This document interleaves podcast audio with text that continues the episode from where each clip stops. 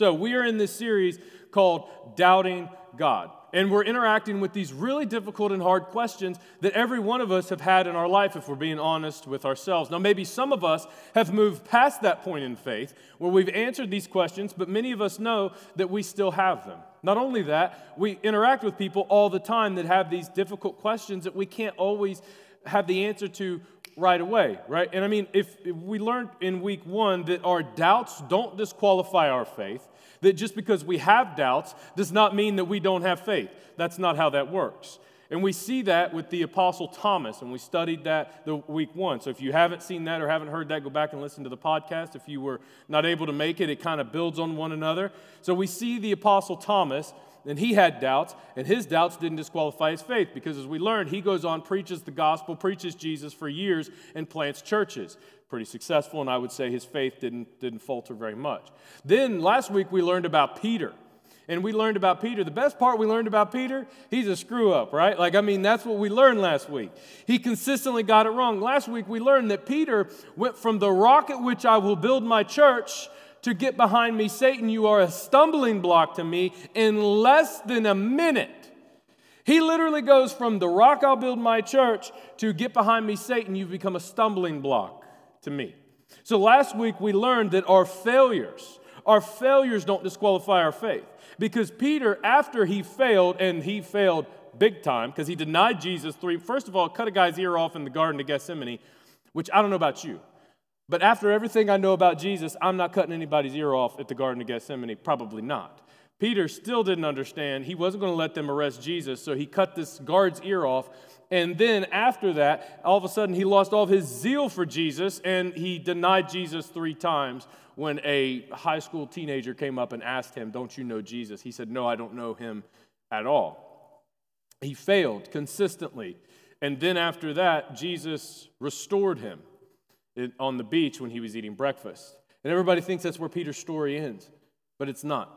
Because he failed again when he tried to say, no, no, no, this Jesus thing is only for the Jews. And God and Jesus said, no, you've got it wrong. It's not just for the Jews, it's for the Gentiles, it's for the entire world.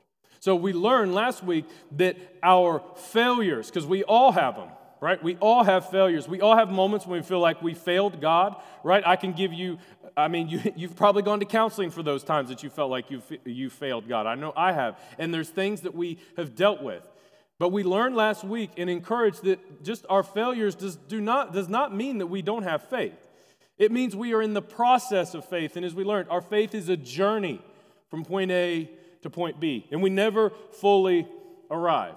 Now, the topic today is going to make some of you a little bit uncomfortable, and I just want to tell you that up front. If you've been part of church for any amount of time, what I'm going to say might make you a little uncomfortable.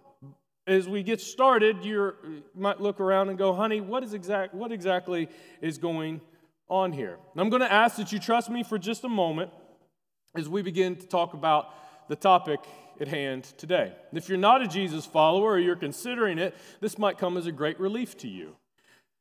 So, today, I want to talk about this book. Not necessarily the stories in it, you guys hear that every Sunday from me. I want to talk about how we got this book. In fact, I want to answer a question today about this book. because many times people stay with me, put their faith in this book. And for many of you, you're like, absolutely, Pastor, that's the Sunday school answer. Yes, the Bible tells me so, right? And for many of us, that's, how, that's the version of faith that we were handed when we were kids. That this is the Bible. And unfortunately, unfortunately, what ends up happening is Christians place their faith on the Bible instead of on Christ.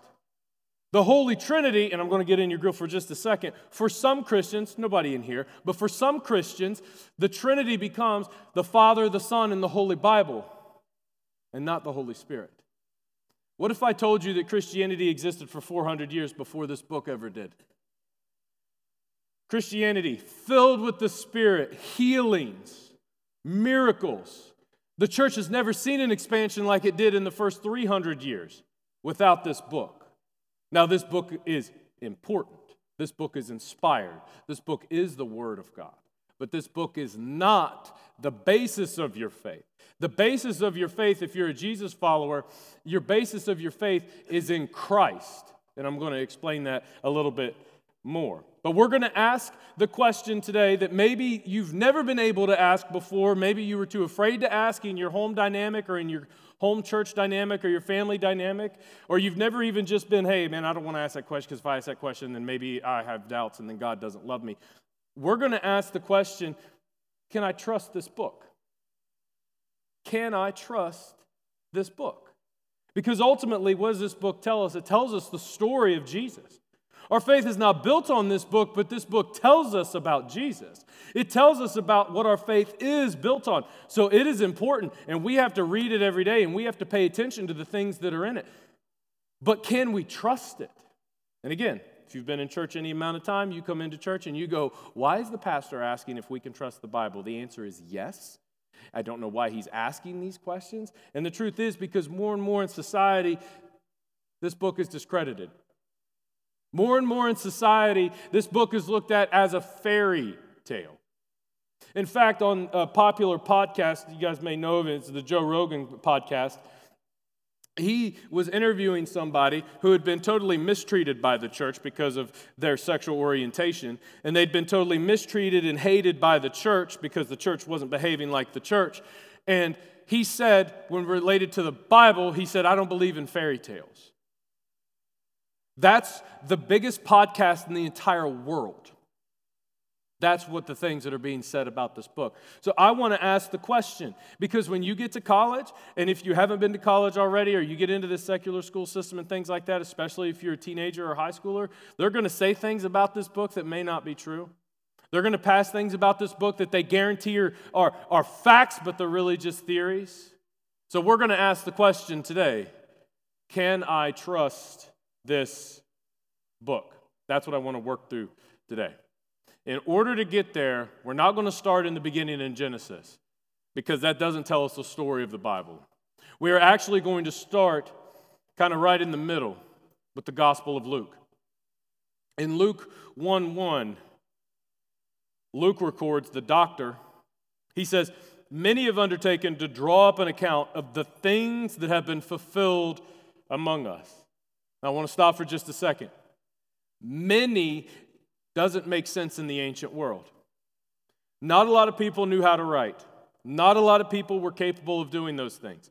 And the fact that many people, many people by the time Luke is writing his gospel have tried to write something about Jesus tells us that something was special about Jesus. There is no reason why they would write that much about him. And here's the other part why would they even write about Jesus if he was just crucified and died? and nothing else happened.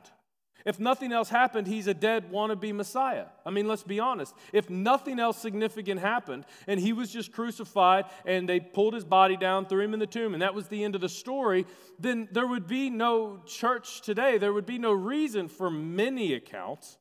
There would be no reason for Luke to even continue his account.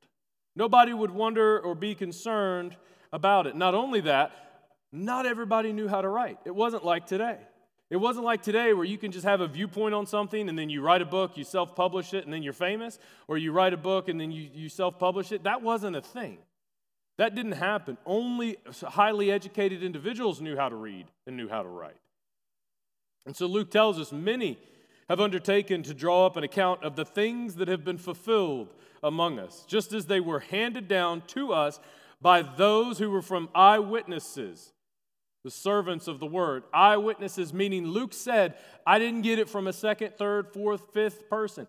I went to the disciples who saw with their eyes the risen Christ. That's what Luke is saying. I saw them, I interacted with them, I asked them questions, I asked them the questions that you would ask them. I was concerned and I wanted to know did Jesus really do this? Tell me about the life of Jesus. That's what Luke is trying to say. He said, with this in mind, since I myself have carefully investigated, not took on faith, carefully investigated everything from the beginning. I too decided to write an orderly account for you, most excellent Theophilus, so that you may know with the certainty of the things that you have been taught. Theophilus was a Greek aristocrat who was associated with the doctor Luke. He became a Christian, but like all normal people, he had doubts. He had questions. And when he had doubts and questions, he engages Luke, and Luke says, You know what? I'm going to thoroughly investigate all of this. We're going to go to town. We're going to figure out what exactly was being said and what exactly happened. Now, it's important to note Luke was not writing this book. God was, but Luke was not. Luke had no idea. Luke was a human. God's hand was moving his and involved, and it was inspired by the Spirit, but Luke had no idea what he was writing when he was writing his gospel. Luke thought he was writing an account to the most excellent Theophilus. He thought him and Theo were that was all who the letter was for. But then that letter got circulated and got passed around multiple, multiple times all over the place. Because again, if Jesus didn't do what Jesus said he did or wasn't who he says he was, he's, it's just another wannabe Messiah. But we know that something different happened. And Luke doesn't just record the life of Jesus. Luke actually continues his writing and records the book of Acts, or as some of you guys have in your Bibles, it's called the Acts of the Apostles. And he continues to write for Theophilus because he wants to know, Theophilus wants to know, hey, Luke, what happened? How did we get the church? How did I get somebody come up and witnessing Jesus to me? What on earth happened in that space? So Luke continues writing in the book of Acts, and he continues to write. And Luke records what Peter says on the day of Pentecost in the first sermon. So after Jesus has ascended and risen to heaven, Luke records what Peter has to say about the entire situation. Remember, Peter, he doubted Jesus. He walked on water, doubted Jesus, almost drowned. Jesus saved him, denied Jesus three times. Peter, who was afraid to talk about Jesus to a teenage girl. Peter is now saying this to thousands of people in Jerusalem. Fellow Israelites, he says, listen to this. Jesus of Nazareth was a man accredited by God to you by miracles, wonders, and signs. Meaning, Jesus didn't show up and say, Believe me, I'm the Messiah, and then nothing happened. Jesus said, Believe me, I'm the Messiah, get up and walk. Jesus said, Believe me, I'm the Messiah, and then rose a person from the dead a few times. Jesus says, I am the Messiah, and then walked on water. And Luke records those things. And so Peter, turns to the crowd and says, Jesus of Nazareth, a man accredited by God to you by miracles, wonders, and signs, which God did among you through him, as you yourselves know. As you yourselves know.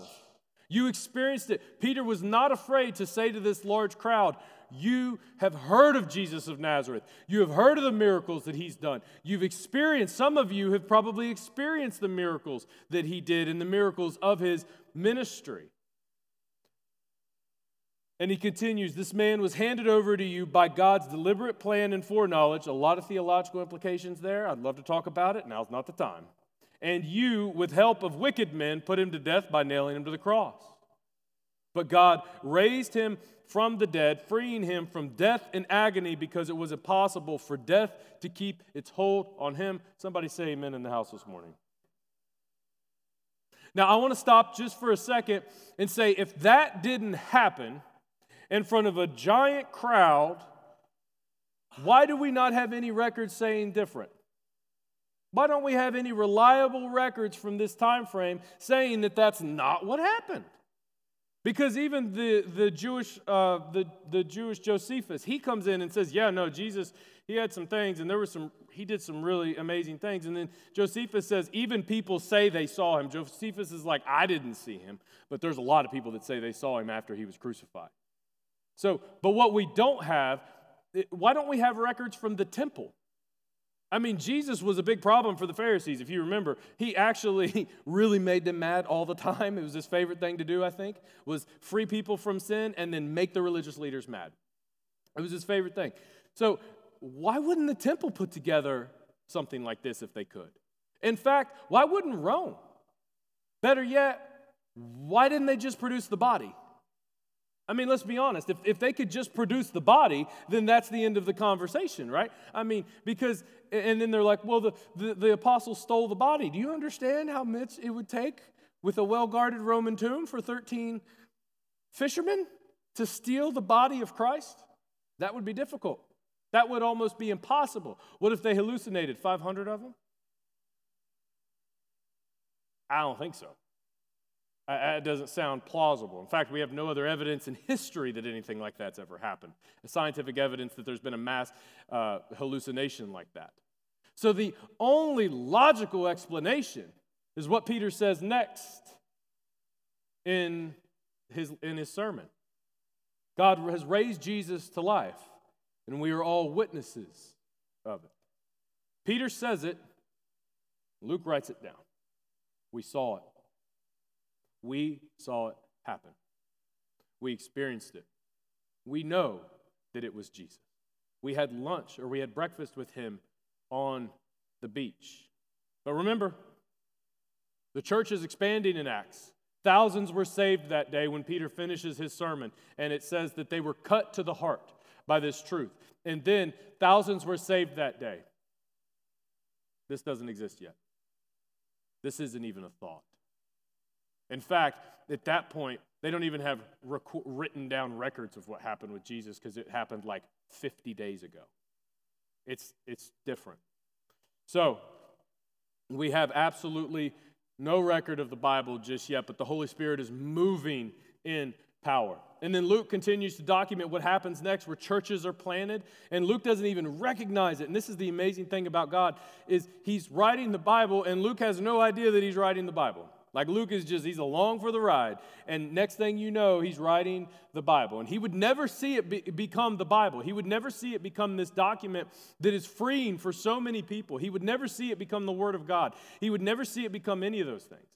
But this is the amazing part. Not only do we have Luke, not only do we have Luke, we also have the book of Mark, which is the fisherman's account the fisherman's account of the life of Jesus. That's why if you read Mark, it's like very fast paced, because I think Peter probably had ADHD, so he needed to go to the next thing, right?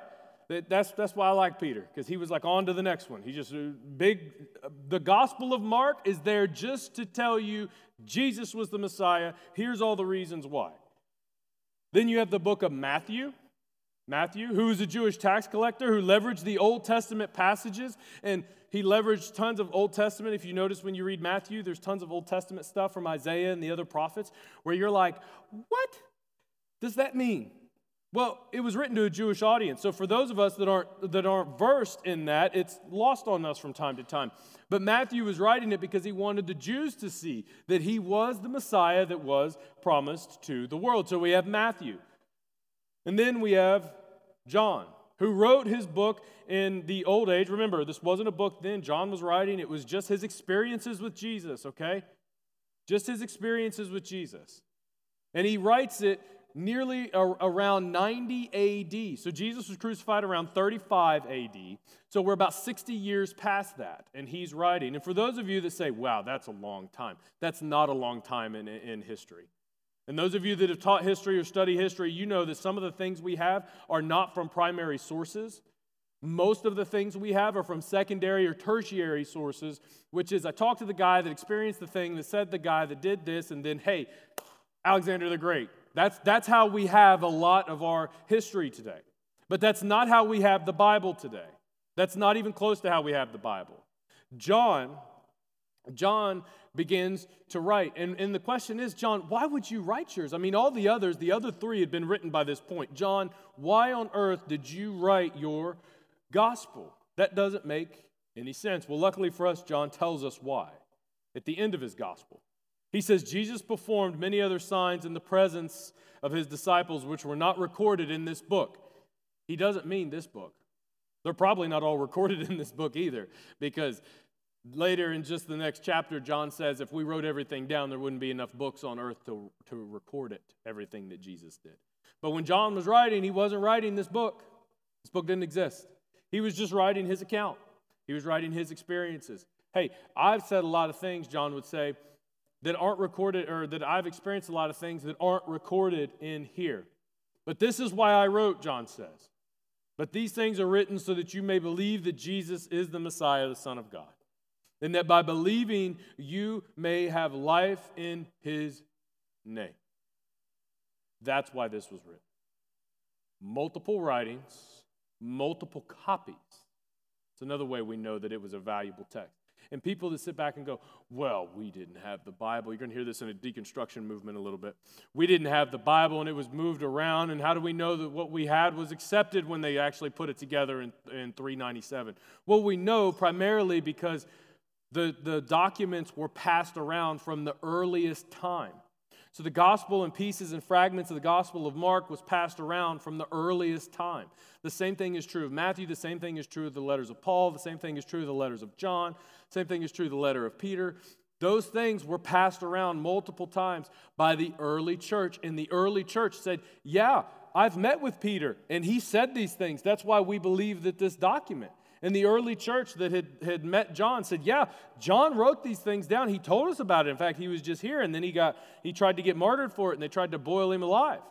And they go, Yeah, yeah, no, no, no. This, this is what Matthew said because he experienced it. And then he came and talked to us about it. It was amazing. This is what was actually written. This is what we know. So that argument doesn't hold a lot of water, honestly, inside of the educated circles that actually know the New Testament documents.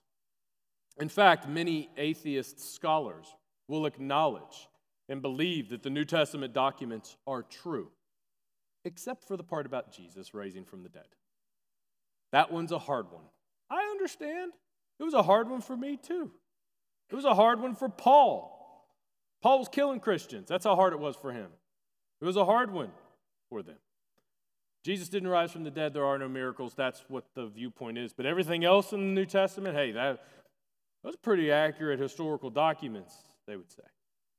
So I say all this because the New Testament, the New Testament is a reliable document full of great life building, faith building stories, explanations, guidelines for the, for the church, guidelines for our life, outplays of what Jesus talked about. Paul Paul plays out a couple different things that Jesus talks about and clarifies it for the churches because they were misbehaving. So you can take heart in that the New Testament is trustworthy. The New Testament is reliable. Some of you are going to go, okay, what about the other half? There's a whole nother half you ain't talking about, Pastor. What's going on there? Do you not believe in it? No, I do. I absolutely do. But I want to look at it differently because it was written differently by different people with a different purpose. In fact, the Old Testament has many different authors. The Old Testament spans a large amount of time, far larger than the New Testament. In fact, the Old Testament was called the Law and the Prophets back in the day. this, the Old Testament still constitutes the Jewish texts and the only reason we even have the Old Testament is because when they started to figure out, when the New Testament church started to figure out that Jesus was talking about Yahweh, the God of the Jews, when he said, Yeah, I'm, he's my father, and this is what happened, when they started to piece that together, they said, Hold on a second, we need that document. We need to figure out what's going on. So they pulled all that stuff over, and that's how we get that added to our Bible, or as it first became to Biblia. But Brandon, what about the Old Testament? Is it reliable? Is it, can, we, can we even trust anything that's in there? Well, I don't have time to go through all the different books of the Old Testament because that is a much bigger task than what I just did with the New Testament.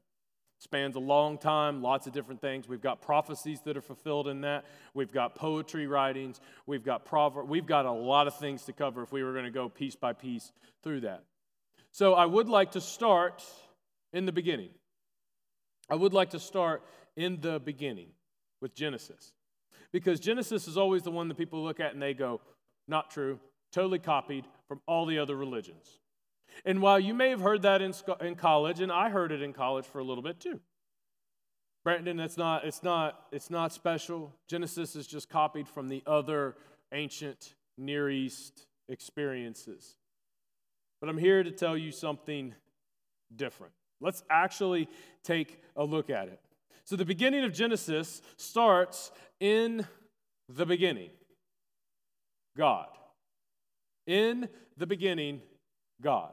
Now, while other cosmologies, because that's what we're going to get into, and don't glaze over on me because I'm going to start talking about stuff you guys are going to be like, look, I don't care. Tell me that my faith is great and I'm comfortable with it, but you need to stay with me for just a second, okay?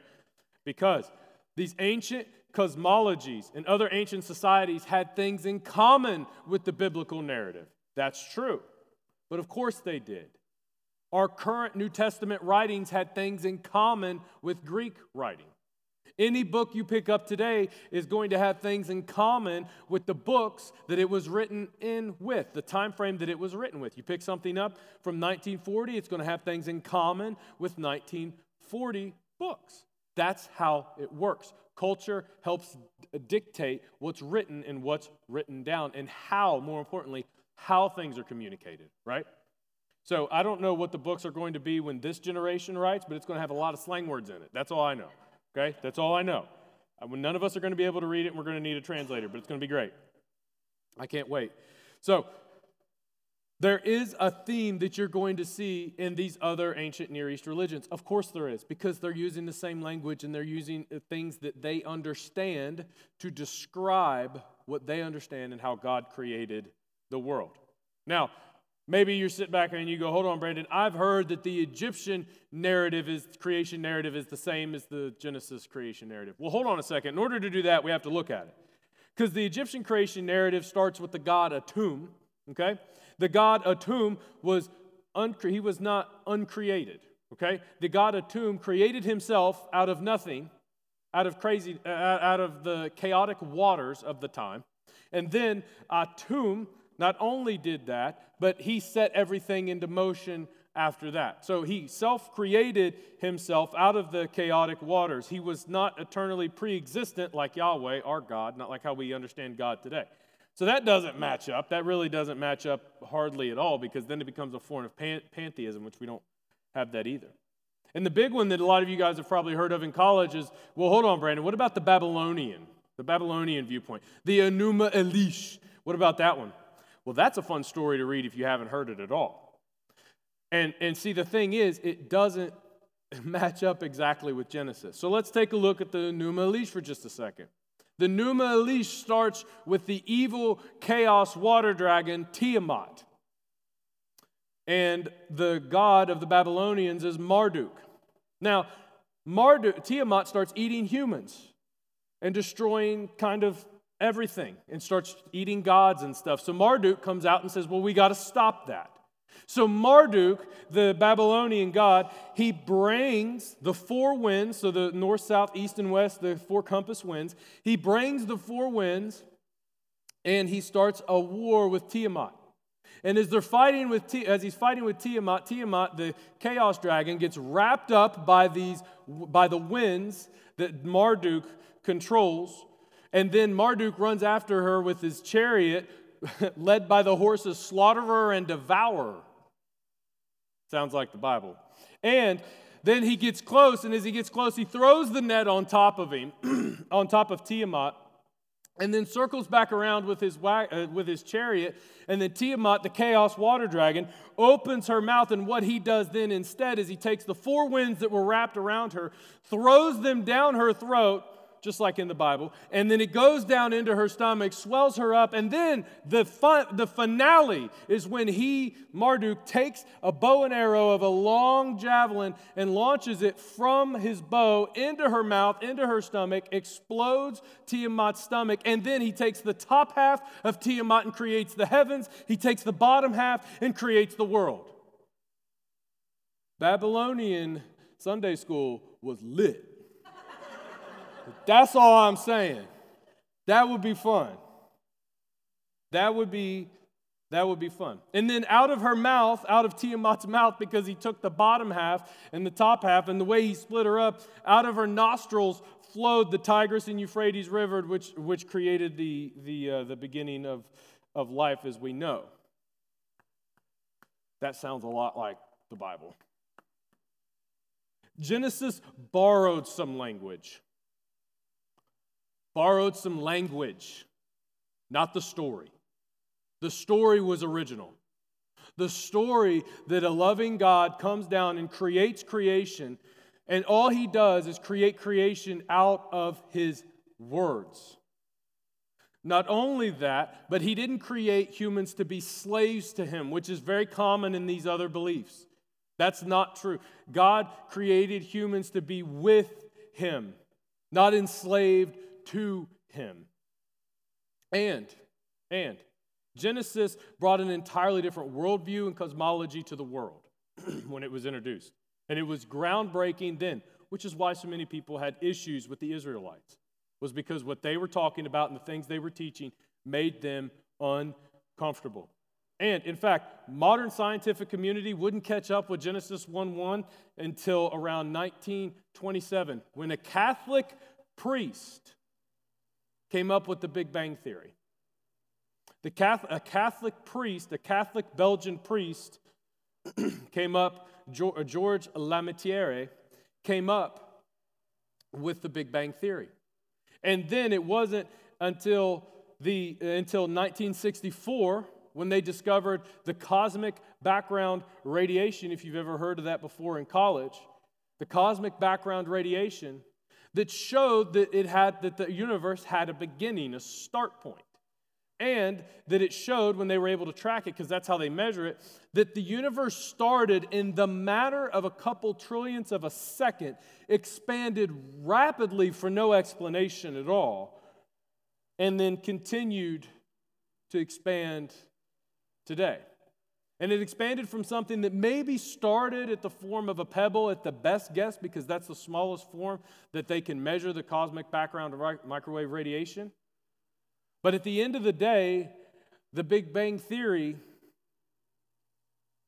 says a whole lot like this In the beginning, God created the heaven and the earth. Genesis did not copy the stories. Genesis borrowed the language because it's what they used to describe things that they understood. The story that God created the world, the way He created the world, is true. Science has shown that the universe was not always existing, which was the preeminent view until they found all these. It's also stuff you're not going to hear much talked about in your science class at school. You go, okay, Brandon, that's, that's great. I stayed awake the whole time. Well, if you did, I'm so proud of you. But what does it all mean? What does that even mean? I mean, come on, what, is it, what, what are you trying to say? Like, yeah, okay, so, so Babylonian Sunday school was cool, right? It doesn't sound anything like what we have in the Bible, borrowed some language with chaotic waters and things like that. But I mean, what does it even mean? It means that both the New and the Old Testament can be trusted and relied upon as the story of God. Your faith is built on Jesus. And people have been trying to disprove that he rose from the dead for thousands of years. And they have yet to been able to do it. In fact, many people that have gone on the excursion of doing that have actually found faith and found belief that what was written in here actually did happen. That together we get the written word, inspired word of God. Your faith is not built on it. Your faith is not built on it. Your faith is built on Christ, but this builds up your faith. It's useful, it's a tool, it's why God gave it to us, was so that it, we could use it to build our faith. In the Old Testament, we learn about God's character. We learn about paradise lost and God constantly pursuing humanity from that point. In the New Testament, we learn and we see Jesus establish the kingdom of heaven and the uh, kingdom ethics established with it. That man and woman and everybody is all created equal, which was an Old Testament concept. And Jesus affirms that concept and he brings it even closer and says, not only that, all these people you have problems with, you got to actually love those people. You got to care for those people. And it's by this everyone will know that you are my disciples.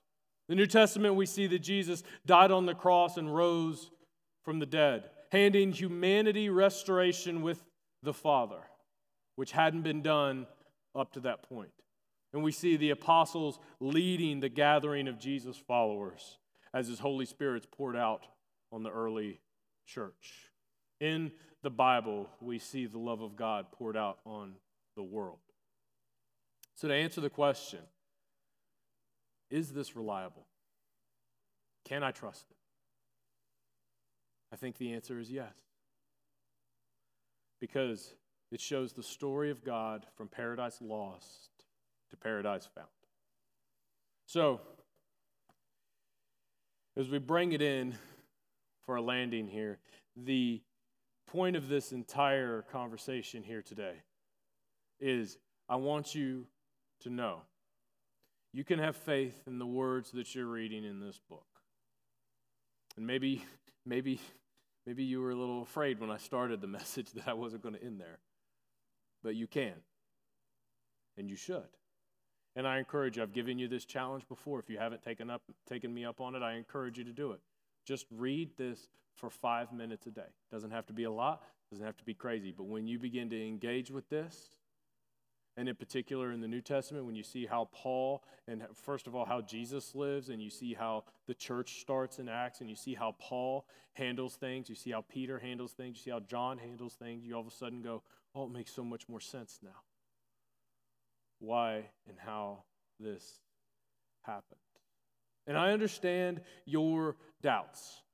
I had them too, and I still struggle with them at times, but I'm able to go back and work on it. And secular education does a great job of telling you that this is a fairy tale. It is totally fake. And Jesus was just a cool guy. One guy even says Jesus was a mushroom. Don't, don't, don't believe that guy. Don't believe that guy. The secular, the secular world does a great job, does a great job of telling us that this isn't true and the story in this isn't true. However, I think that creation itself echoes the reality of the Creator.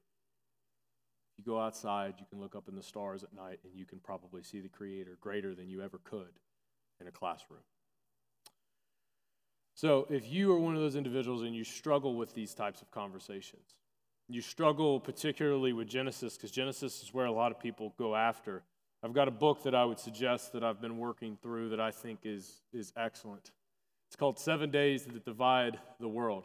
Now, it's a it's a read. it's a read, okay? Done by a professor of, of uh, apologetics and, and other stuff, uh, Dr. Lennox. He's, uh, he's very intelligent in the way he lays everything out because there's multiple theories about Genesis, about the seven day creation viewpoints, how that happened, how that worked. And he lays all those theories out, and ultimately we all come to, it comes to the same place that our faith is built on Jesus. But Genesis tells us how it started.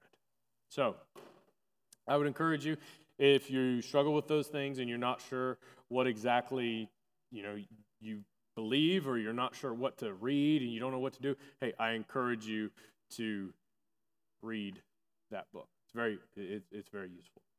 And then I, I want you to this week take me up on that challenge if you haven't already. Start reading this for five minutes a day. Just start. Give it a try and see if the words of Matthew, Mark, Luke, and John echoing the words of Jesus. See if the words of the Apostle Paul, see if the words of Peter and John, see if they don't begin to change your life when you have an interaction with the Savior of the world. Because I would argue that you will. You give it an honest look and engage your doubts. If this message just caused you to have a bunch more questions, amazing. Talk with me. I would love to grab coffee and talk about them more. And again, we learned in week one, we're not going to know every answer because then we would be God. So we're not going to know every answer.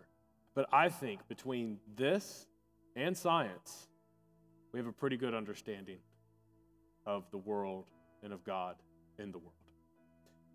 So, before we close, I want to invite you guys next week to not miss next week. Next week's message is going to be Can I believe both God and science as we bring this series into a close? So I encourage you to come next week, and I also encourage you to bring a friend who may be more of that viewpoint in the world. It's going to be a good topic for them to cover. So, with that, I would love to pray for you guys as we close. Heavenly Father, thank you. Thank you for this book. Thank you that in your infinite wisdom, you recognize that we would need a record of you, that we would need it written down, and that we would need it to explain who you are. From Old Testament to New, we see you in this book. So, Heavenly Father, I pray, I pray that you would build our faith if we struggle with believing what's in here. Lord, I not only pray that, I pray that you would help us engage with our questions associated with this book and our questions associated with our faith. That we wouldn't somehow think that questioning devalues our faith or removes our ability to have it and have faith in Christ. Peter doubted, Thomas doubted to the very last moment. The Apostle Paul doubted until you showed yourself to them. So you're big enough to handle our doubts, Lord. Your Bible's big enough to handle our questions. Our faith isn't built on those things, it's built on Christ. So help us build our faith through your word, through everything that you tell us in it. Father, we love you. We give you all the praise this morning. It's in Jesus' name. Everyone said, Amen.